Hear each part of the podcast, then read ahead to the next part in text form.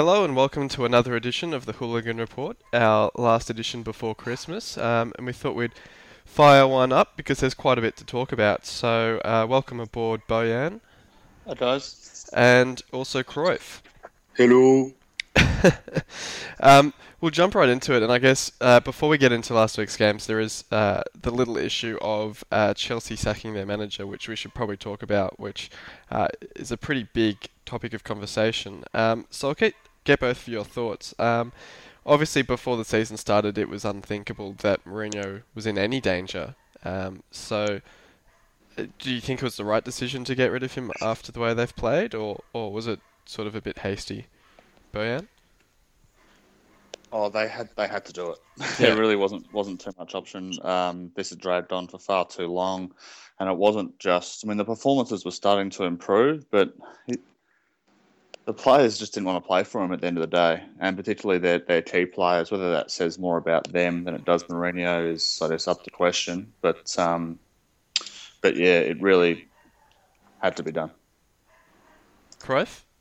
Yeah, um, it was just I'm more surprised at how much they actually crumbled, and I'd, I'd love to know what actually happened and and why the, the players sort of revolted against him and, and and why why they stopped trying. But I think it, the the right decision was made because he wasn't getting the results, and the players clearly weren't playing for him. So um, it's it, it seems like the right decision.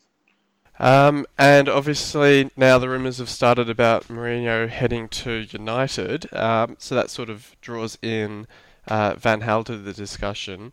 Um, with that loss to Norwich, and we'll get into the specifics of the games from the weekend uh, in just a little bit, but how close is he to the sack at United? This week, Uh, you'd have to say he's pretty close, and an indicator of that would be the fact that despite all the speculation yesterday that he was going to be sacked and either Mourinho or Giggs would take over, there was complete radio silence from the club, which is not a great sign. And then they've he had to do a mandatory press conference today, and uh, before the Stoke game, and they just really left him in a really uncomfortable position, which the club shouldn't have done. So, what I know is that the, the leading club figures w- would love for it to work, and they really like Van Gaal, really like what, what he's done, especially behind behind the scenes at at, at the club. But their hands been forced by on field on field results, and it's not. I mean, everyone says, "Oh, well, United are basically fourth. You know, we're just fifth on goal difference." but it's not winning a game in your last six or seven. So it's been the recent deterioration in performances and results. Yeah. Um, it's going to be interesting with United because I know we talked about it in the last podcast about just the style of play and, and especially after what so that's the losses to Bournemouth and Norwich in the last two games. Um, it, it's tough though because of how many injuries United have had. It's hard to judge uh, how much of it is due to the the um, lack of players available and how much of it is due to Van Gaal's playing style.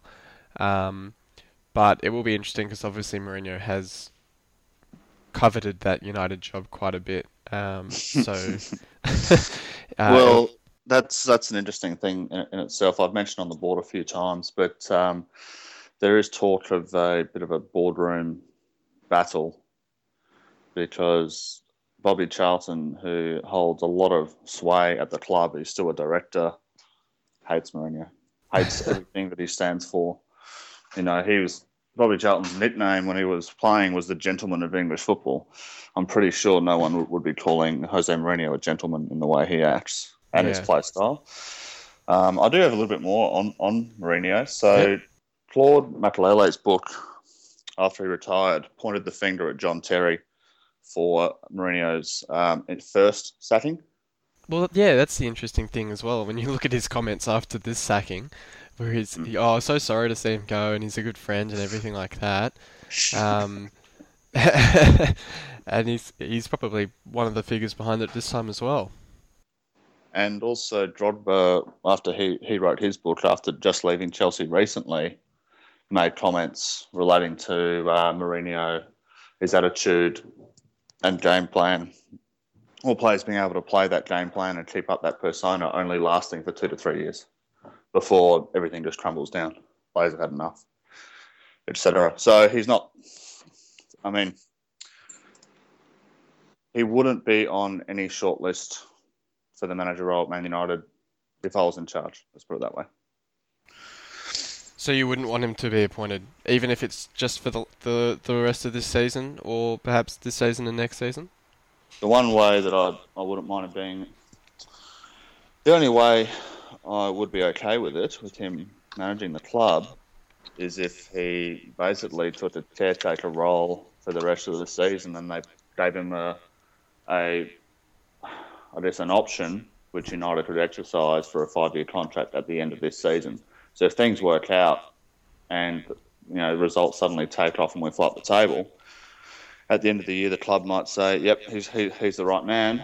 Um, he's been asked to adapt. If he wants to join the club, he has to adapt everything. Basically, start from scratch. His um, behavioural problems, his game plan. He's basically got to change everything about him if he Sure. wants to join the club. Surely, if you appoint him, though, it's for no longer than a two-year contract. would, would, would, would you want him at the club if they guarantee you're going to be up there with the top two or three clubs in the world again? Uh, he's not really. Well, that's a. I mean, that's a fairly ob- obvious question. Yeah, if he returned the club to the, I guess, the glory days of of Fergie, then that'd be great. But I'm not convinced convinced that that is possible under him. And what Van Gaal's done in terms of clearing out a lot of senior players, a lot of depth, and trusting the academy. Now, clearly, injuries have meant that he's had to trust the academy a lot more than he would have um, envisioned.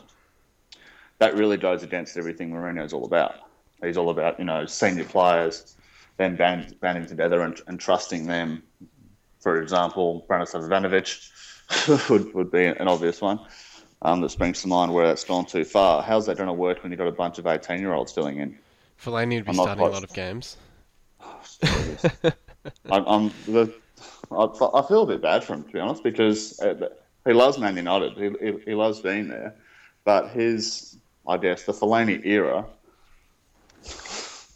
what Moyes Van Gaal is just is just going to be deemed as, as failure whatever he does. So uh, Yeah. yeah, Um, we'll move. We'll still talk about Chelsea, but we'll move on and chat, chat about the results from the weekend. And um, Chelsea did bounce back with a three-one victory over Sunderland. Um, just how far up the table can Guus Hiddink push them now? Um, is he the sort of personality that can sort of get these Chelsea players back on track and, and really fire them back up the table? Can go, can go as obvious as it sounds. It's going to go one of two ways: either really well or or, or, or, or, or really bad. Because if you look at his recent managerial record, it has not been great. it's very similar to Claudio Ranieri's actually. Um, since he left, oh, who was he with in Italy? Since he left Roma, Ranieri's been basically pathetic and looks like um, an, an old granddad a long way past his use by date. And that's pretty much the way Hiddink left ever since he left Chelsea. So take that from that what you will. But Um, also, 'cause- he, 'cause- he wasn't actually coaching on the weekend. You realise that? Yeah, yeah, yeah. I'm just yeah, talking from, Steve, from Steve Holland was in charge. Yeah. Yeah, but I, I don't know. Guus was terrible with Russia, and I can't remember if he managed any clubs. Obviously, he has, but I can't think of who they are off the top of my head. But he's not what he was, say, ten years ago, sort of thing. He failed. His Didn't they fail past. under? Didn't Holland fail to qualify under him for the Euros? He got sacked. Yeah, exactly. after, you know, for all Van Gaal's faults, he led them to the semi-final, and then Hiddink took over after, and I think they finished second bottom of the group, and he got fired, and Danny Yeah. Blind took over with two games to do. Yeah, so he, he managed Turkey, then he managed Anzhi Makach, Makhachkala or something. I assume that's a Turkish club. Russia. No, eh? Uh, yeah, Russian, very Oh, very Russian? rich. Oh, right. I've never heard of them. Uh, and then the Netherlands, yeah. Et, et, et, et, who played for them, he was on about 500. Ah, right. Yeah, he had, And a, he he had a had- had- 53% winning record with them. It's not too bad. Well, that that's like having, I guess, Oh, Managing- yeah, fair enough. Real Madrid with the fifty percent winning record. Yeah. Hi, Benitez. um, I saw I saw a stat I think Sky Sports put up that to make the top four they had to win something like 22 of their last um, 23 games or however many it is. Um, how No many games chance. have left? 20 games. You're Yeah. breaking up really bad. Am I? Sorry. Yeah. Um, so I just yeah I can't I can't see it happening. Um, Nah.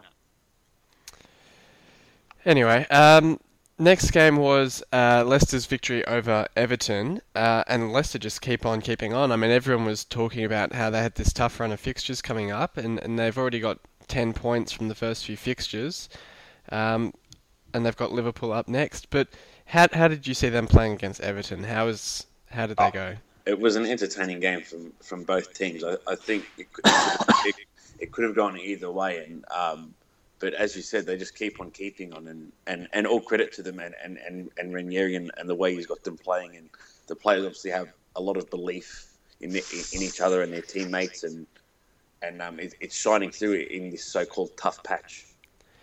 Um, are they legitimate title contenders now? I still say no. Yes, they are. So so why do you say they are, Bojan, and then why do you say they aren't, Cruyff? Well, they are.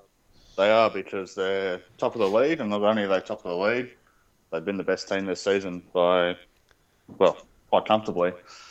Um, and I know, obviously, Arsenal ha- having a great run, but the consistency of Leicester and consistency of performance, so results and performance, means you've got to count them in as a title challenge. I mean, the only thing I can say that would say that they're not a contender is the idea that you know they shouldn't be there in the first place and they're going to effectively drop off or they might get an injury. But if they can remain injury free, why not? Cruyff? I just I'm, obviously it's going to sound very dumb for me to say no that they're not considering they're top of the league and, and, and the point Bojan has made. No, But- no, it's good to have um, contrasting views. bit of conjecture. um, no, I just think the the lack of experience, and at the end of the day, Yeah. they'll. I, I, I think they're they're bound to drop at some point or another. I know everyone keeps saying it, and they keep proving everyone wrong, but I think that they are. sorry, they are quite inexperienced. When you, I guess, when you when you look at a, a, grander scheme of things, I mean, they haven't won a trophy for I don't know however long, but um, I, I think experience does play a big part in, in things like this, especially in the title race when the pressure's on and um, things like that. I mean, Arsenal in 0203, I think, were nine points ahead. We lost to Bolton, and we lost the title from there. And that's a squad that's, with all due respect to Leicester, had much more talented players and a much better manager. It's just things like that can happen. One one bad result can sort of uh, demoralise the team, and, and from there it can just get worse. But I guess we'll find out what happens come May. Yeah, and it, it's an interesting point because I do think um, when they've got uh, Liverpool and Man City in their next two games, if they can avoid a big defeat in either of those, then I think in terms of morale they should be fine in the sense that they'll have then played every team in the uh, Premier League, and so going into the second half of the season, yes, they might have a couple of bad results, but with the knowledge that you know we've they've faced every team in the Premier League and they've got these results, um, it should fill them with a bit of confidence. Um, and the other the other I- interesting, sorry, I think they've been very lucky with injuries too. I mean, if, if you Well- give, give, give the injuries that United, Arsenal, or Liverpool have had to Leicester, they, there's no chance they're top. Absolutely no chance. I, the interesting point about injuries, though, is I mean the the point people make is that oh, if Vardy or Mahrez gets injured, then they're in trouble. And I- I'd grant perhaps maybe if if Vardy got injured, but um, the interesting thing with Mahrez, I mean, Albrighton is I think third for assists for the season uh, in the league, or fourth for the season for the season for assists. He's got six assists and he's only behind Özil, Deulofeu, and Mahrez. Um, so it's not as if their other players aren't creating chances. Um, but I will grant, I think if Vardy got injured, I think that would be a big issue for them because I don't know if their other strikers are in quite as good form. Um, and I think they will be going out in January and, and trying to fix that. And I think Kramaric has been linked to a move to, I can't remember where it was. I know Sheffield Wednesday were interested, but they seem to be linked to all the big name strikers. I don't know. I think there was some serious interest from someone else, and I think Villa are interested in Inler because Inler's not getting any game time. Yeah, I read that. Um, So I think I think there are a few players that might head out, but I know Ranieri said he wasn't planning to sign anyone. Um, but if anyone leaves, obviously he'll look to strengthen. But if they if they fix up their defense a little bit, if they bring in maybe another striker or two, um, then perhaps depth stops being such an issue for them. Um, but yeah, Jermaine very- Defoe would be quite good there. well, I- I think Big Sam's been told he has to sell before he can buy, so that could certainly be an option. Don't you think he's kind of perfect for the, for that kind of role? He's obviously not at these days at the same level of that Vardy currently is, but he's not a too dissimilar kind of striker. Well, yeah, and I mean, but you- you'd you'd want a striker who's a bit dissimilar to Vardy because if you, I mean, we were talking about Long on the board yesterday because apparently they've been linked to Shane Long, um, and he's very similar to Vardy, and I would have thought you'd want someone who's a good foil for Vardy, um, someone like a, not not that they would get him, but someone like a Pellè or someone who would hold the ball up and actually bring him in. Yeah, yeah, exactly. Target. Get it. I You know, dis- em- disagree entirely. Emile Heskey's playing for Bolton. I, I totally Really? disagree. So You don't- If we're looking at no, because they're not going to change their formation now. It's the top But of the they're league. playing two I'm, at the top. I'm surprised they're not in for Charlie Austin, to be honest. Well, th yeah, they might be. I mean, the, but, but yeah, and they are playing two at the top. They've got they've they started Ulloa against Chelsea. Um, Yeah, so if you're if you're bringing and Ulloa is essentially a target man. So if you upgrade Ulloa, um, okay. but yeah, I, I, sometimes they do play one up the front, up one up front. In which case you would want someone who can replace Vardy if he's injured, like a Shane Long. Well, that, yeah, that, that, that's what I'm saying. If, Yeah, if yeah. we're saying that an injury to Vardy will completely derail their season, then someone like uh, a Defoe or someone in that role, maybe even uh, Ayose uh, Perez from Newcastle, would be good just to come off the bench. And then if Vardy does get injured or he needs a rest, you can still play play, play the same way. But yeah, if they can get Graziano Pellè instead of Ulloa, absolutely do it. But I can't, Or I can't yeah, doubt yeah, it. yeah, nah, I, that was just, an example of the, the style of player. Yeah, if they could get a Shane Long, I mean, he, from memory, I, I don't think he's played that many games this season for Southampton, so he may well um, be in the market for a move. I don't know. Depends what his wife wants, because she seems to dictate wherever he goes. Um, you know, because she she never wanted him to move to Hull in the first place, so he was up here for six months, and as soon as Southampton came in, he was happy to stay, but she said, no, no, I want to I want to move down south, and, and off he went. Um, It's a it's a problem that all the northern clubs have. yeah, It's a yeah. massive problem. Um, it is tough retaining players. Um, well, we've then got United's loss to Norwich to chat about. Um, and we've already touched on this a little bit. Um, I think I think the stat was that this is fir- the first time Norwich has beaten you at Old Trafford in the Premier League. Very well taken goal by Tettey, too. Yeah, Lo- Lovely finish. I- I can't believe JD thought that was uh, De Gea error. It was just Was that the second goal? finish. Yeah, Oh, yeah, I don't know. I, I mean, I, I felt like it was a, a getting getting caught out at the near post. I, I felt was a little bit weak from him, but it was a good finish as well. it was very um, Michael Owen esque in the way that you don't set yourself to shoot. You shoot early, which catches the goalkeeper off guard. Um, but yeah, look, they deserved it. So there's not really much I can say. Yeah, it is first time we lost in the Premier League to them. First time I think it was in 35 years. We've lost at Old Trafford to Norwich. Um, and there's really nothing to be excited about outside of uh, Junior Pele, the Golden Boy. it was a pretty scrappy Oh, goal as well. What a, what a terrible nickname that he's gotten from the board. Absolutely woeful. It's from Faith. What do you expect? I don't care. You keep repeating it, which is alarming.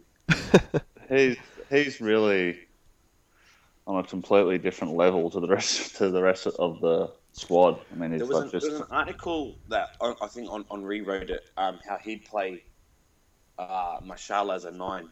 I, I didn't read it, but it's like I'm just I'm gonna say Henry's gonna know what he's talking about, even though he's not a manager. He was a world class striker for quite a long period of time, and Mich- Ma- Martial is maybe he's not being played in the right role, or he's suffering from poor teammates or it's a combination of both. But I mean, he's obviously got the talent and the ability to shine.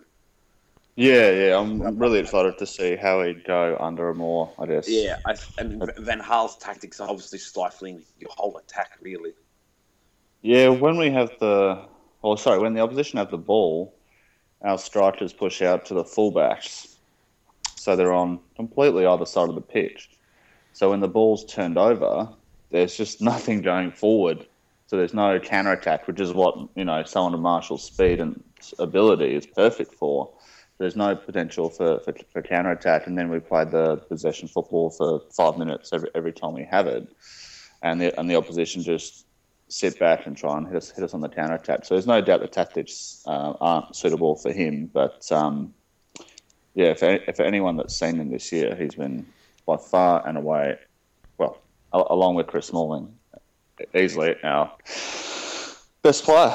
And I, I know it's early, but um, I have no concern ab- about that transfer fee whatsoever. How much did you pay again? Thirty six. Thirty six. We've had to. We don't have to stump up another five million euros at the end of the season because the Golden Boy was one of the bits in his contract. So to ah, right, go, yeah. go up to fifty or fifty one or something based on. But I guess when you think if it goes up to that price, he's obviously fulfilling the the the, the fee and um, his talent. So it's you're paying extra money, but it's obviously going to get. You think you would get the club pl- places if you're having to fork out all these clauses and whatnot.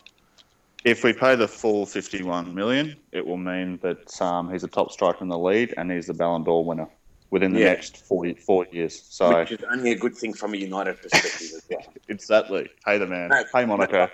I, I, I mean, no more more in the regard that um, it's not a bad thing. Not it's the only good thing happening for the club, but um, it'd it'd be a, a massive massive bonus sort of thing. Anyway, forget forget I'm talking. um, another another big upset from the weekend, which um, maybe maybe an upset, maybe not, but given the way they're playing, is Watford winning three 0 over Liverpool. Um, if Leicester weren't top of the league, Watford would be the team everyone was talking about because they're sitting in seventh place, but they're one point outside the top four as a promoted club. Um, and their form has just been absolutely ridiculous. That they're on the cu- they're on the longest winning streak in the Premier League, which is four wins in a row, which just shows you how uh, disjointed the league has been this year in terms of winning runs. Uh, and Odion Ighalo and Troy Deeney have just been something else. I mean, they, they've been incredible together, um, and this was just another fantastic win for them. Definitely, I mean they're t- they're, they're, on, they're on fire. And They're a terrific team team to watch, and I, I mentioned it a couple of weeks ago, but it, um, can you kind of see the Yorke and Cole comparison that I was making Yeah, between that relationship? It's just like they them on their own just completely tore Liverpool to shreds. Anytime Deeney does Deeney kind of drops from uh, the number nine position back to number ten, gets the ball, and he doesn't even have to look up. He just knows the space, knows where Ighalo's going to be, puts it in there, and then Ighalo's he doesn't look strong, but he pretty much manhandled Martin Skrtel and for that Saka all second day. goal, yeah. Even Yeah. Ighalo, they went into beast mode. Yeah. Well, that, to be fair, they've been like that since the start of the season. They're fly, they're still flying under under the radar, and um, they're they're looking at strengthening in in the transfer window. I know that um, Iturbe. Nah, he's he's signed with uh, Bournemouth. Yeah, I know. I posted that. Um, but but that's the caliber. Yeah. That's a transfer for Iturbe, but um, that's the kind of caliber of player that we're looking to bring in in January. Yeah, I mean that second goal just sort of typified the way they're playing, and, and the flick over the top from Deeney, and then just Ighalo beasting Skrtel off the ball, and you just think, um, it's just it's just incredible the way that they're playing at the moment. Can I And it- throw it's in like a- it's not even at the moment. I mean, Ighalo's got the most goals in 2015 across England, um, so he's been doing it for 12 months now. just as a smoky for the United job? Yeah. PJ Sanchez Flores. Oh yeah. He he has managed at the highest level before. Yeah, Valencia. They have the best defensive. I think they've got the best defensive record in the league, or top three or four Yeah. in, in the league. he's obviously got a couple of forwards. Well, hey, they scored goals, and that's better than we're doing at the moment. So, And uh, to be honest, I mean, the way that Watford seem to manage their club, that he, he probably wouldn't be there for that much longer anyway. Oh yeah. So if, if, Well, if they they might. got top, if, if if they got top four this year, Watford, and then next year got bundled out in the group stages and finished fifth, you probably get sacked.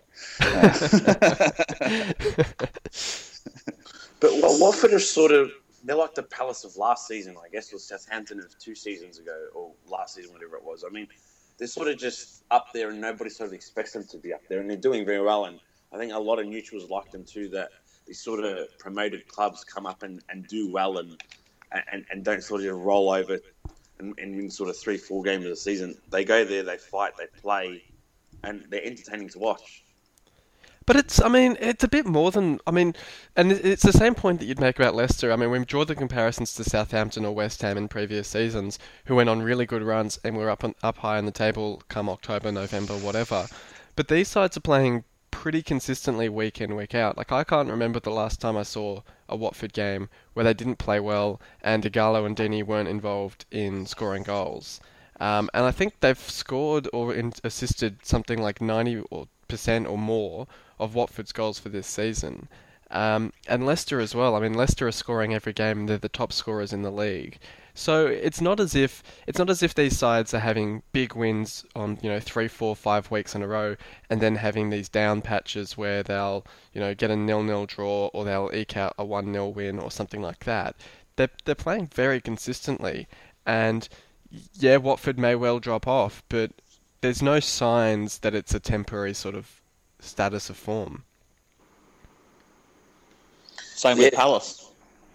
Yeah, well, exactly. Palace are doing well as well, and we, we barely even touch on them. Hard, Uh, and they Hardry went- being being absolute gash at Newcastle was the best thing to happen to Crystal Palace. and then they got another 2-1 win this week against Stoke. What's fascinating about Palace is that um, Connor Wickham, so their centre forward, only play one striker. So their centre forward scored his first goal in the Premier League Yeah. On the weekend. And it was, wasn't it And a yet- penalty? Yeah. hey, they all count. But he's actually yeah, yeah, he actually yeah. plays really well in that system, and he and, and he, he has a job to do. Goal scoring is kind of like a secondary thing in the system that Pardew's running. But uh, that Bolasie Zaha thing, it just it, it, it doesn't matter if it's you know as Azpilicueta or Monreal, everyone's scared of those of those two wingers. They're dominant at the moment. And I mean that's the that's the sort of um, common trend, I guess, between those three sides, between Leicester, Palace, and uh, Watford, is they all have these duos that just work really, really well together and know that know each other's game really well. With whether it's Vardy, Mahrez, Ighalo, Deeney, or Bolasie, Zaha, um, and it's sort of that consistency that those sides have managed to get with those players. Um, that have seen them do so well, and and we would have seen that at Bournemouth perhaps with with Callum Wilson and Matt Ritchie, but obviously Wilson got injured, um, and that sort of perhaps shows the what if that if Mahrez had gone down injured in the first half of the season, or Ighalo had done something, or, or whoever, um, that those sides might have been around Bournemouth's level, um, and that's just the difference that, that that sort of pairing can make for them. I guess the other thing that's interesting is um, previously the promoter clubs would set up against a top six club not to lose and try and sneak a draw. Now they're trying to beat them, and now they're confident they're going to beat them. And it's not just because just Norwich rolled United, but you see Leicester turn up and they're and they're playing Chelsea, and we're like, well, we're going to play them off the park. But that's exactly because who, who's the top who's the top six club this season? I mean, if you if you're going off this, yeah, I, I know you I know you mean traditionally, but that's my point. I mean, the top six clubs traditionally are struggling this season. Spurs, City, and Arsenal are doing okay, and United as well, but they're they're not unbeatable. I mean, they're all having their down patches. Having having said that though, we beat we played Watford and we beat them three 0 away. I don't remember the game, but I was just checking considering they were in the discussion. But I mean, it seems we did it pretty convincingly. Yeah, but you're sort of the exception because you also beat uh, Leicester five two. So I mean, you're somehow still getting these results against them. Um, how did you how did you go against Palace? I can't. I, I We won two one. Okay. Second game of the season, Dan scored a Oh, that's right. I do remember that. and, and we, we beat them two one. Yeah. That was that was at Palace though. Right. So that that was an impressive uh, result looking back on it. Really. I, I wager, and I think this is a pretty easy bet, that, that you're the only side to beat um, Palace and probably both Palace and Watford, and obviously And Leicester, because you, cause you're the only ones to beat Leicester. Yeah. Um, but those as those three sides, uh, like I said, I mean they're they're setting up to win games because uh, anyone's beatable on their day. Yeah, definitely. I mean, and it's it's no, no longer as, as we've said that these smaller club clubs uh, sit back when they, when they, when they play these traditionally bigger teams. That they have the belief and uh, uh, that they can that they can take something from these bigger sides. And it's certainly been an enjoyable season because of it, because there's no game where It's there's a predictable outcome. Yeah, And pretty much every game, anything could happen, unless Villa's playing, of course. Or United. Yeah. Um, so we'll talk about that final game of the week uh, just briefly. Um, Arsenal beating Man City uh, in an, in another great win for Arsenal. I mean, they've they've turned that corner in the last season or two, where beforehand they sort of had that reputation of not doing too well against bigger clubs. Um, I know you've traditionally had a good record over Man City, but um, even especially in the last season, um, I think you got the win over them last year. Yes. Um, and then again this year. And not only that, but of course, two assists from Mesut Ozil, who's fast closing in on the record. well, he has the record for um, this amount of assists. It's, he's got 15 assists in 16 games or something. That's ridiculous. And, and yeah, at this point, the season, well on track to breaking the record. And he doesn't look like he's going to slow down either. Yeah. Um, which is quite incredible after he had a pretty slow season last year, and there was a bit of criticism about his work rate and all that sort of thing. Um, so he's really come out this season and proved the critics wrong. Well, to, to be fair, like, weren't the critics right? Because this is the level he can play to, and he clearly It was wasn't playing he, at that he level. was he was never a poor player. He had he had when he joined Arsenal, he was in the he had the most assists over the last five seasons in Europe or something. And then he didn't get it done at the start at Arsenal. But I mean, that's Wasn't that? like- I mean, Wenger was playing him out of position a bit. he was playing left wing for a fair part I guess you've got to take that into consideration. But um, and then you've got to allow time to adapt. I mean, it's his third season there now, so he well and truly should have adapted by this stage. But being played out of position isn't isn't useful for a player like him on the wing. He's not quick. He, he relies on his vision, his technique, his passing. Sticking out on the left wing isn't going to do much for his game. Whereas if you're playing centrally at ten, you can see what he's capable of. Vander out. Uh, no, uh, I don't agree with these rumors. So, so Cruyff, if if you take Leicester out of the consideration for the title race, would you now say um, that Arsenal are, are favourites? Oh, If you're not considering Leicester, maybe behind closed behind closed doors, maybe I would. but I, I think well, it's it's funny. you four points ahead of City. because because Ar- Arsenal generally start a season slow and finish it incredibly strong. We ha- we tend to go on these runs from sort of Feb till the end of the season where we'll only drop a few games and. If, if, if we continue with that tradition, there's no reason why we can't win the league. There was that season, I think, the one, uh, two, two or three seasons ago, when it was Liverpool and um, Man City, where I think you were top for a lot of the season, and then was it January or February that you just completely dropped off? Yeah, Where that was, yeah, that was sort of a reversal of the normal. Because I agree, normally you finish the season quite strongly. Um, yeah, you just, I guess you don't want to be signing a Kallstrom in January. You want to sign an actual, an actual player who will improve I mean, the squad. so we're playing this well. We've missed Alexis for like, Yeah. been about a month now. Cock- when cock- when cock- Sanchez back? They reckon mid Jan. Yeah, okay. Um, and I mean, he, he's been injured. Coquelin's injured. Uh, we- we obviously need the DM, but I think I think a lot of credit needs to. Like, Cech has been fantastic. With, without him, I don't think we'd be in the position we'd be in. Well, what was what was the quote in pre-season? Did he win you five or six points or something like that off his own gloves? Well, he's worth twelve to fifteen points. Yeah. But I think John Terry said that. yeah, yeah. But um, I mean, Which I mean, he's done pretty well so far. one of the best signings. He'd be in Wenger's probably top three or four signings, or top five of, of his tenure there. Hmm. Big call. Can can I just ask um, Cruyff? No, Um, you, met, you mentioned that Leicester don't have the title-winning pedigree or experience. Can you expand on Arsenal's experience and title-winning pedigree? how, no, I'm, I'm serious. I'm serious. Yeah, yeah. how, how many titles has our manager won? Manager, but how many? How, how's Ten years. Yeah, but look, look, look- look who's in that squad. Özil, World Cup winner. Mertesacker, World Cup winner. Cech has won. He won 33 trophies at Chelsea. Um, I'm trying to think who else is in there. Uh, Sanchez?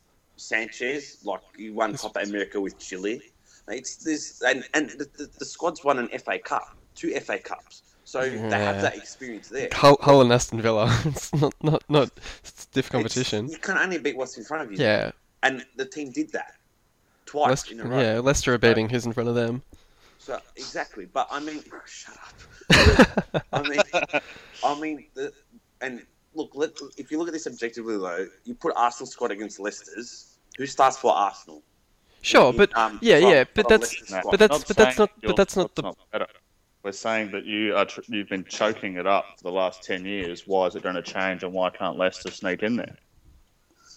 There's no. Re- th- well, I, I, I just don't think they'll do it. It's just a personal opinion. I mean, we can disagree. That's fine, but I, I just don't think Leicester have the credential, the credentials come sort of March, April when things start getting really heated up that they can sustain that. The interesting thing, though, that you mentioned Wenger, and, and it's an interesting point, and I, th- I think we talked about it a few weeks ago, that it's actually quite funny that with Ranieri in charge, everyone was quite critical because they thought he wouldn't be able to handle a relegation battle. But he's almost the perfect he's the perfect manager to have in charge for a title challenge because he's been there and done that where he has he hasn't actually won the title, um, but he's done quite well in Italy. So um, if you want to talk about Wenger's experience and Wenger's ability to get the best out of the players in a title challenge, Ranieri is another one who can certainly do that for Leicester. I agree. I mean, the players themselves might not have the experience, but they've got, you know, Christian Fuchs, they've got Inler, they've got um, guys like that who have Schwarzer even, who have been there and involved in title challenges, who would be able to help coach the rest of the squad. Yeah, and that's that's not unfair, but I just think that may, maybe when things really matter, Yeah, Leicester, yeah. Leicester might fade away. Or It'll and it'll be interesting. As, as I said, an injury to Mahrez would be absolutely devastating for them.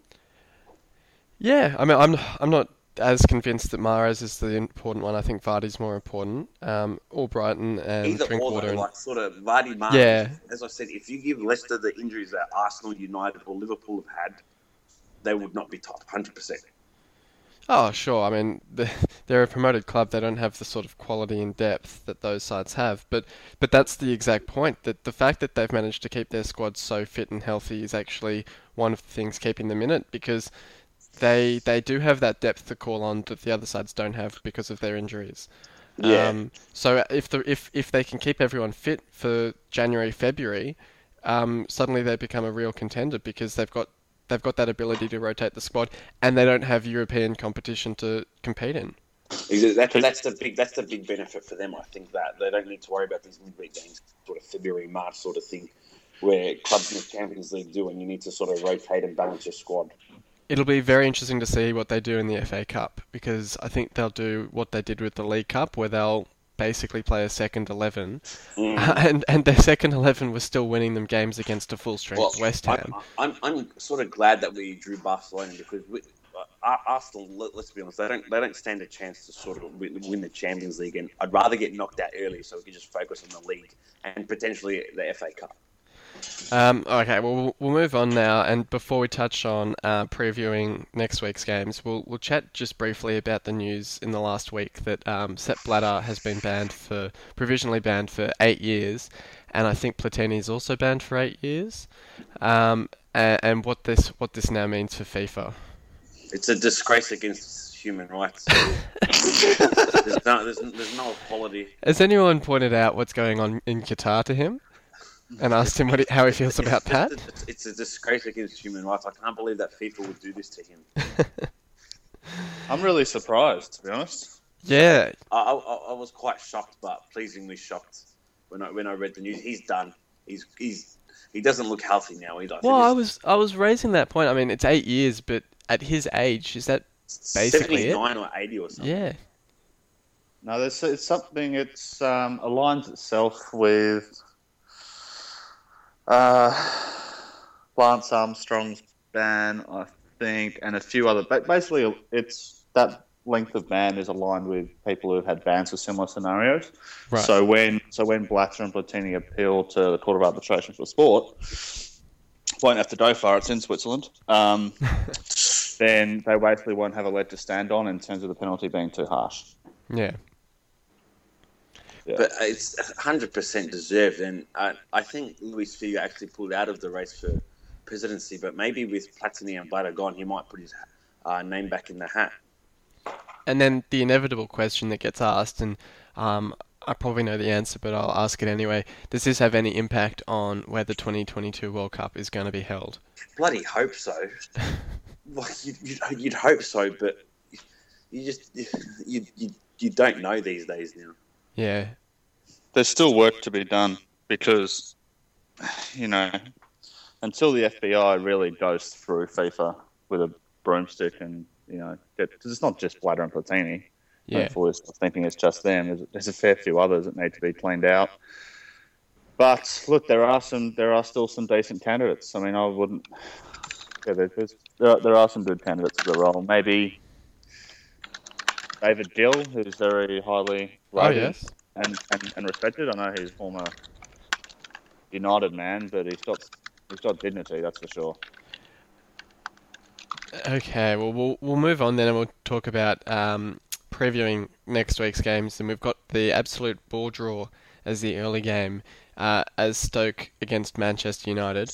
Um, Stoke, I mean, to be fair to them, pulled out that decent result against Man City a few weeks ago, um, so could be pretty dangerous to United in this one. Um, how do you see this one, firstly, Bojan? I'm worried, mate. I think this um, should be the end for Louis because I'm assuming Cameron Borthwick Jackson, who I, who I like, and he'll be he's got a, a lot of ability, but people don't realise that when they're when they're kids, they're going to take 10 to 20 games to find their feet in the comp at 18, 17, 18 years old. Him lining up against Xherdan Shaqiri, Jesus, he'll be licking his lips, I would have thought, and he'll be running at him all day. Shaqiri's So- been great. Oh, well, he was bloody piss poor at the start of the year, but uh, he's really come good in the last five to six weeks. So I can see that continuing. We're going to struggle. He, he wastes a lot of chances, but geez, Arnautovic gets himself in some great positions. So I can see us. Uh, I can see United losing this game. Two 0 Uh, any thoughts on it, Cruyff? Well, as you said, bore jaw, but I think Louis is really fighting for his life. Um, he they need to go and attack, but Stoke Stoke aren't sort of that team they once were under under under uh, Tony Pulis, and they, they they play all right under Hughes, but I think the the wingers for Stoke are, are the key for them in in, in, in, this game. And and as uh, Bojan pointed out, Sha- Shaqiri will be licking his lips at the prospect of facing United defence. Yeah, I might say. Um, I'd go Stoke for the win. Yeah, I think Stoke maybe 2 0, like you're saying, Bojan. Maybe 2 1. I think maybe um, Martial might get on the score sheet again, if anyone does. Um, Villa at home to West Ham, and, and I only I looked at the table the other day and didn't realise just how off the pace Villa are at the moment. I mean, they're 10 points from safety. Um, and They're five from 19th as well. yeah, I mean, They're rubbish. I mean, if if they lose their next couple of games, they're almost a certainty for relegation in January. Um, West Ham haven't been great lately without Payet, but he's apparently going to be back for their game against Liverpool. Um, but you'd fancy West Ham for the win in this one, wouldn't you? West Ham, have West Ham been that good though without? But that's what I'm saying. Yeah, so, so they've been poor without Payet. They've I think they've got four it's Villa. It's Villa too. four draws and a loss. I think. Yeah, so you'd think that against Villa they might be able to get the business done, but I don't think it'll be an entertaining game by any means. Maybe No. a one 0 Yeah. Yeah, I'd, I'd agree with that. Um, they don't concede often. Um, West Ham, so I can see them sneaking a very, very boring 1 0 win. And on, on Villa, Randy Lerner's given he's going to he's going to open the checkbook for Remi Garde, and I can tell you right now that if well when Villa inevitably go down, that he's going to be in charge of the the rebuilding process. So they've come to terms with that.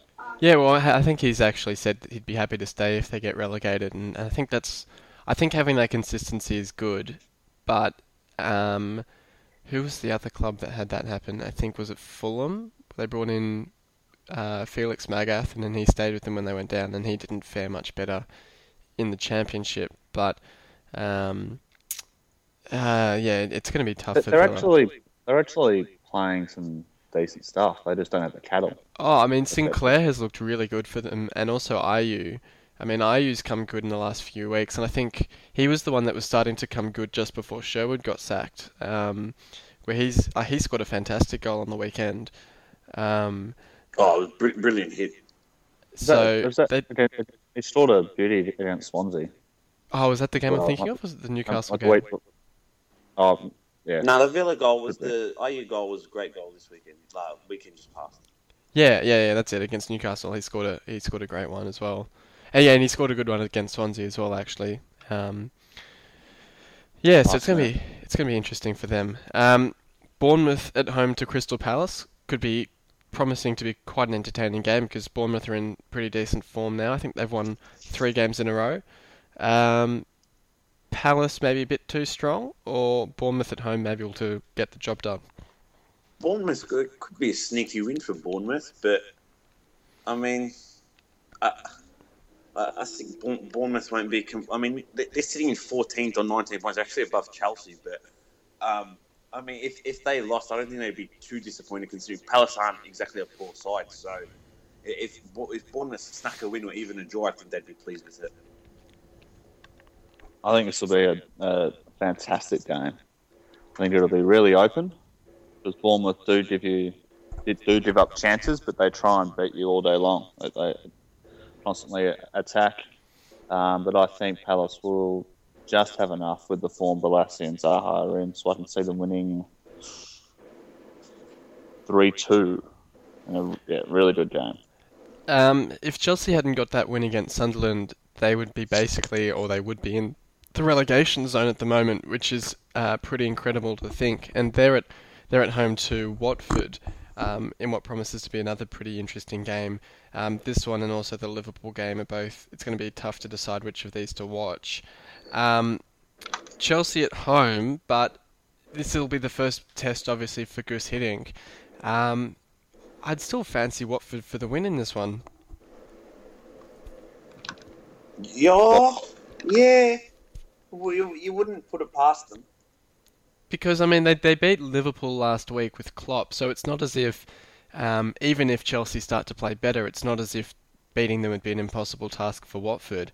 Um, and and Chelsea's players are just so out of form at the moment.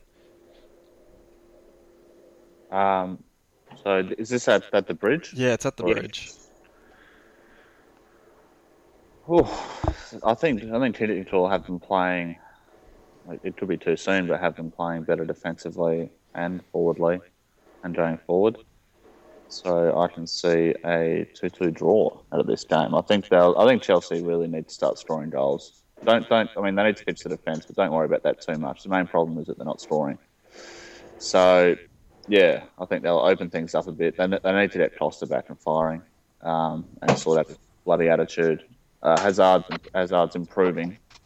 So yeah, two two. Costa's just gone completely off the ball. It'll be interesting to see if um, he he starts playing well again under Hiddink. But I mean, he's just terribly unlikable player too, and which I guess doesn't mean much. But uh, he's just been absolutely woeful this season. He doesn't run into the box anymore. That's their main problem. So it doesn't matter what the good. I mean, Pedro's been really good. Willian's been sensational, but it doesn't Willian's really been matter. their best player. Yeah, but it doesn't really matter if these guys are, you know, beating a couple into the byline because they look up and there's just four opposition defenders in the box and there's no one no one making that late run and Costa scored the bulk of his goals from my memory last year at the near post. You Yeah, know, so someone, yeah. someone would go down the get to the byline, flip it in, and he'd beat his defender to the near post and and uh, and score, and he's not doing much at you know outside the box. So they really need to get him him firing going forward. Um, we've then got Liverpool at home to Leicester, and uh, if you believe some people on the board, this is guaranteed three points for Liverpool. Um, uh, Isn't it ridiculous, honestly? Yeah. Isn't it absolutely ridiculous? would Leicester be? Would you put? Would you have Leicester as clear favourites in this game? I'm trying to think because I I- mean, I wouldn't say clear favourites because it's it's at Liverpool, but I think they deserve to be favourites. Um, Leicester should be favourites just based on where they are on the table and the way they're playing, and you know Liverpool coming off an absolute flogging. And although, although you know, in typical being Liverpool style, I think that if they were fully fit, I probably would tip them to, to be honest. But Sakho was so far off the pace. If he doesn't, they really need him to regain his his form as soon as possible. Skrtel's out. is Lovren so- injured? Yeah, he, Does does it make a difference? Yeah, but so so as in so it's going to be Toure coming in for Skrtel. Well, on the weekend when Skrtel went off, they um, put Oh, on but Can didn't they? Divock and no, they put Lucas to centre half, Oh. Can to holding midfield. So I don't know whether, and they, they left Tyler Toure on the bench. So that might have been because they, they were already down and had to had to chase the game. But um, I could definitely see, you know, I, I- I can see Klopp wanting a ball playing centre half Yeah. um, to, to come in there. So I could, I could see Can playing there on the weekend. But I think given given Sakho and um, he's not he's not back to full fitness or full form, far from it, and, and a makeshift centre half pairing, I can see I can see Leicester winning three 0 Well, with no, no beast mode there, the Liverpool Liverpool might strike it. Isn't this whole thing under Klopp? Isn't it all just a bit of a wank fest, really? Just the same amount of points to games average as what Rodgers. Sure, but I mean, Rodgers shaped the squad, and Ro- Rodgers had the preseason. I think people are being a bit harsh on Klopp if they're expecting him to magically turn Bro- Rodgers' failed signings into brilliant players. Oh, No, of course. And he's not. already done that with Origi. Origi's looking a lot better. But the way people go on about Klopp, it's like he's the second coming of bloody Jesus or something. Oh, I mean, they were doing that when he was, when he was first appointed, but I think it's all calmed down a bit lately. Like, I think to, to be to be fair to him, you know, one of the reasons they like him a lot is the fact that they beat Man City early, and they Yeah. kind of said, well, actually, you know, Rodgers, similar to Moyes, um, could ne- could never beat a top four side. So, and yet, yeah, you know, this bloke's come in, and I think it was his second game was against was against Man City, and, and they, they rolled them away very, very comfortably. So that's probably why they're so high on him. But they have had, I mean, that, that Sakho injury, as much as I don't rate him as highly as Liverpool fans do, is the best defender in the comp. Um, he is very, very important to them because without. So he's, he's, uh, he's a good player. He's, he's a very good defender, I think. He's, he's uh, athletically very good. He's strong. Um, he tackles well, but I just I don't think he's the best centre back in the league. Can't seem to hold his feet very well. Um, no, he's, he's, he's not. He got put He's on- not. But that, He got put on his ass. yeah, yeah. I mean, he's he's a good player, but he's not what Liverpool fans big him up to be. That, don't look at that last game. I can't believe I'm Yeah, yeah. this bloke. But don't look at that last game too much. Which is I he's, know, I know. he's just come back from a long term injury. He's clearly was rushed in and is not fully fit. Oh, clearly. but as, as a, he's a good player, but he's not what the Liverpool fans think he is, in my opinion. Oh yeah, no, No. I, I definitely rate him as probably the best centre back at the club, and I was so surprised that Rodgers never played him. Yeah, it was, it's odd. I mean, obviously he's been injured a lot, but um, yeah, it's a surprising one. Um, we'll we'll move on, and we'll, there's the the Man City game um, next, which is Man City up against Sunderland, and I think this is the annual Sunderland one 0 fixture, Win. isn't it? Yes. May as well give them the three points now. Um, do we see City bouncing back and getting a victory in this one? Well, Kompany's meant to play, so yes. That's almost a guaranteed clean sheet for them, isn't it? I think Yeah. they've they've conceded one goal when Kompany has played, and they've conceded the rest when he. he don't they don't think they've kept a clean sheet when he hasn't played. It's it's uh, it's alarming though that a, a manager who was a centre back in his career cannot get his side to defend well. And I think Kizza and Mumba were highlighting a few still frames from the Arsenal game that where the defending just looked so poor, where Mangala was ball watching and, and other players were out of position, um, and they just they concede every game.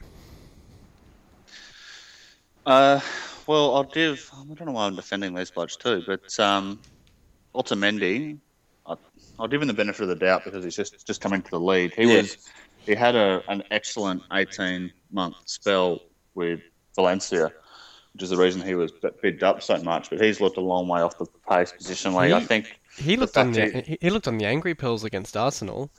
He's The way he was Andy Bill a clattering into of. Giroud. And he did. He put in an abs. He should have been sent off against um, Stoke. He basically tried to break Shaqiri's leg after Shaqiri nutmegged him. put him on his ass. Um, so I'll give him a pass. As for Mangala, I, I don't know. That bloke, Mangala has a Mangala has the physical attributes to succeed. The, the- I don't know if you guys have seen him run, but that guy's like a bloody bull. He's so quick.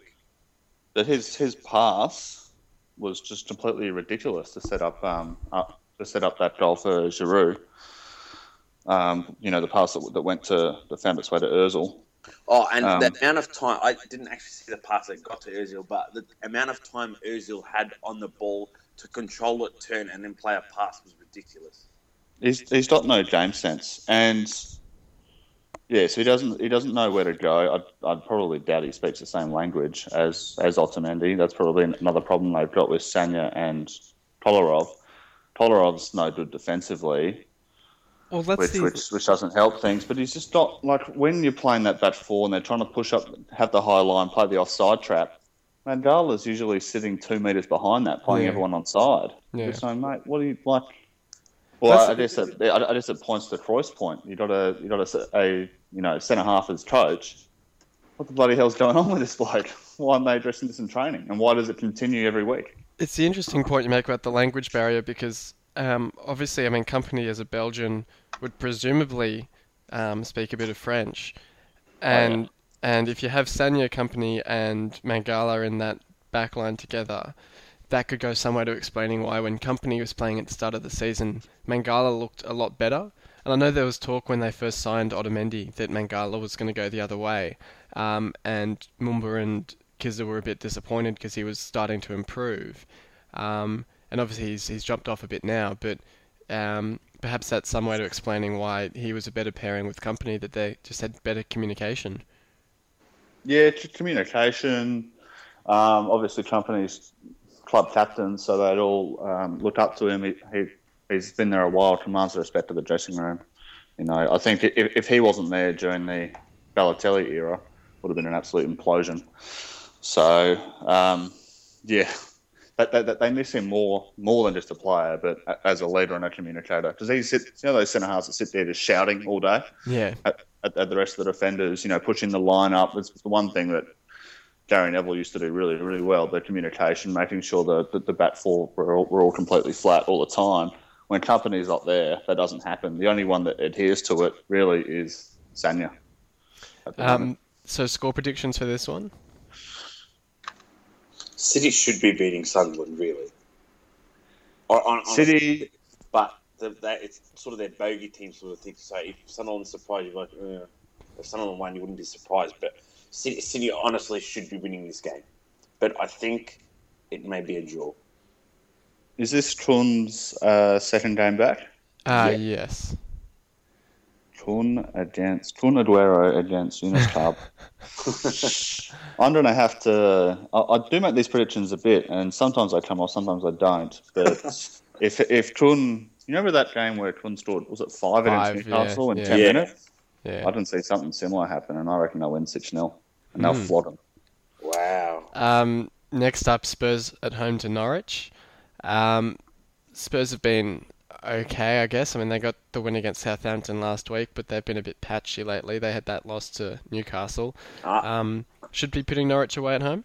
yeah, definitely. Spurs, Spurs, Spurs, Two or Spurs three are doing well.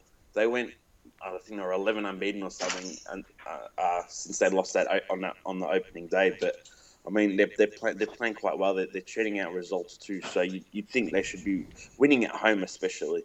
No no chance pushovers, but Spurs should have enough quality in their side to get them over the line. Spurs 1 0. Um, Swansea at home to West Brom. Um, they've they've they haven't looked any better since they sacked Monk. You'd kind of hope that there'd be a bit of a bit of a bounce in the results, and they scored against City, I guess, but um, they obviously conceded quite late. Uh, and then that nil-nil draw with West Ham last week. Um, will they fare any better against West Brom? Well, they really need they really need Gomis to start scoring. Well, they need someone to start scoring. I noticed that um, they've moved. I, they're basically playing Ayew up front full time now because they can't they can't score any goals without him being involved. Uh, against West Brom, they've been pretty solid defensively. I mean, under Pulis, you know, it's a very pragmatic style of football. But um, and Darren Fletcher has been really good for them this year. But I can I don't know about Swansea to win win two one um, and and with Gomis and Ayew scoring. If they can get Gomis fit like firing like he was at the start of the season, they'll be safe, no worries. And but, they should buy a striker in January. Can can they get him firing though? I don't know. That's why I said if. But they they have played better under the caretaker than they were under under Monk, and at least they've stopped. They've kind of stopped getting flogged. So that's something. Cruyff, do you have a prediction? Uh, one one. Um, Newcastle at home to Everton could be a pretty entertaining game. Um, Everton scoring quite a bit lately. Uh, Lukaku's going on a bit of a goal run himself. Um, all the talk of Vardy, but I think Lukaku's now scored in something like five or six games in a row. Seven. Seven. Yeah. Um, so he's he's doing pretty well himself. Um, you'd have to back Everton in this one, but Newcastle have been um, prone to the odd great result lately. No, I think I think Everton will do it quite comfortably. But Barkley, Deulofeu, and Lukaku, nice, nice trio, and I think um, that'll get them over the line. Jack Colback's going to have a hell of a, a, lot of work to do to stop uh, Deulofeu and, and Barkley, but he really needs to he, he, needs to be best on ground for them to have any chance of winning. Um, but Everton's defense isn't that flash. I don't know if anyone's noticed, but yeah, John Stones, he's got all the all the attributes. He's a beautiful passer of the ball, but he's he's not playing very well at the moment. So, and for all for all the good that you know, kind of Baines and Coleman have going forward, they haven't been as, as, as good as in previous years defensively. I'm going to tip a one-one draw here. Um, and just on Everton, um, there was news the other day that there's actually an American consortium in talks for a 200 million pound takeover of the club, um, which looks like it's quite advanced. Um, I think they're at the stage of doing their due diligence. Um, what would that mean for Everton if they could get that sort of um, money coming into the club? Might knock um, Liverpool off their perch and shut them up. that, that'd be good. Because I mean, Everton have been the one for quite a while, which seems like, you know, um, they're the second team in in a you know two team city with with the other side Liverpool of such a dominance some dominant force that Everton just seemed that obvious option for investment to really kind of take them to that next level.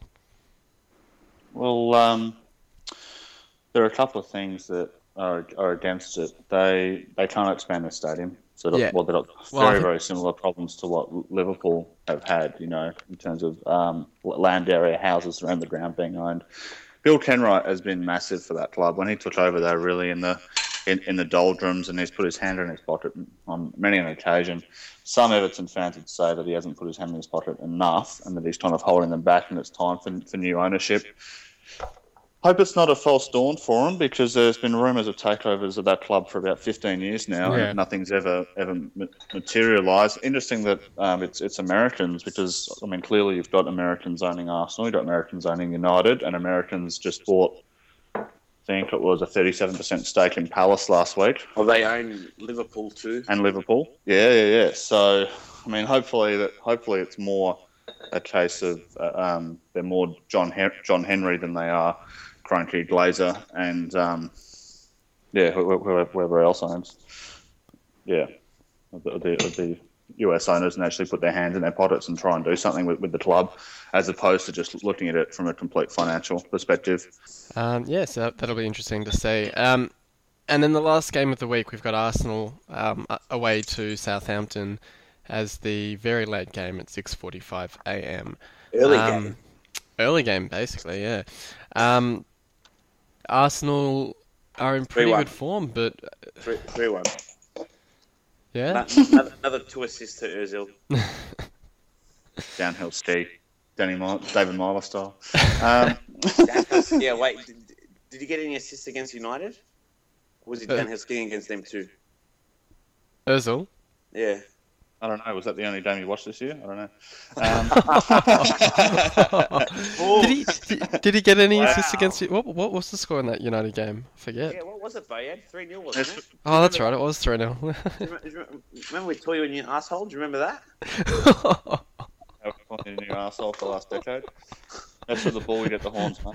So that- no, in this, in this How's Van game, Hal going now? Oh. Mate, how's, how's Vendor doing the last 10 years? I, I, got- I got plenty. Keep it coming. Sa- Sa- Southampton Arsenal. Get back on. Get back onto the topic. Um, Arsenal have been looking okay, but have slipped up a bit in against the um, teams like West Brom and, and Norwich and, and so on. So Southampton would be in with a sneaky chance for this. Are you serious? I reckon, They've I been reckon. Arsenal will, will, will win 3 0. The only Yeah? way Arsenal Arsenal don't completely flog them is if, say, a Koscielny goes down or, you know, Cech gets sent off or something like that. Uh, I guess. I mean, it's easy to. Southampton have been crap. Van Absolute Dijk is absolute fraud. Biggest fraud centre half I've seen. I saw him in some team of the season earlier in the year. I just couldn't believe my eyes. He's both just because he I mean, I look, look. I completely accept the point that Southampton are playing poorly and Arsenal are playing pretty well at the moment. But it's easy to forget that it was only a few games ago that they were drawing and losing to to your Sunderland, to your New- uh, Norwich and West Brom, uh, and um, there was a third team I think that they struggled against. I can't remember who it was. The West Brom game, we lost Coquelin and Cazorla in the same game. Yeah. I, I look. I, I, I accept that Arsenal are likely to win this game, but I just think there is that chance that Southampton could sneak th- like either a draw here or or a sneaky one 0 win. Um, but yeah, yeah, it'll be interesting to see.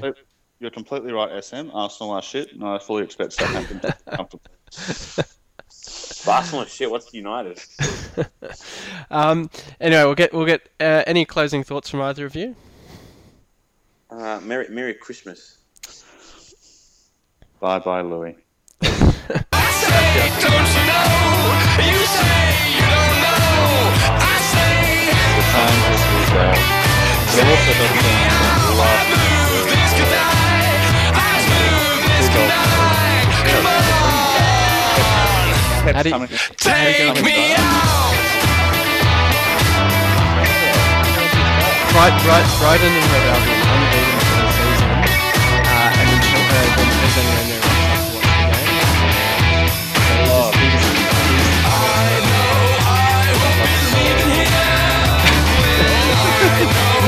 um, well, I should say Merry Christmas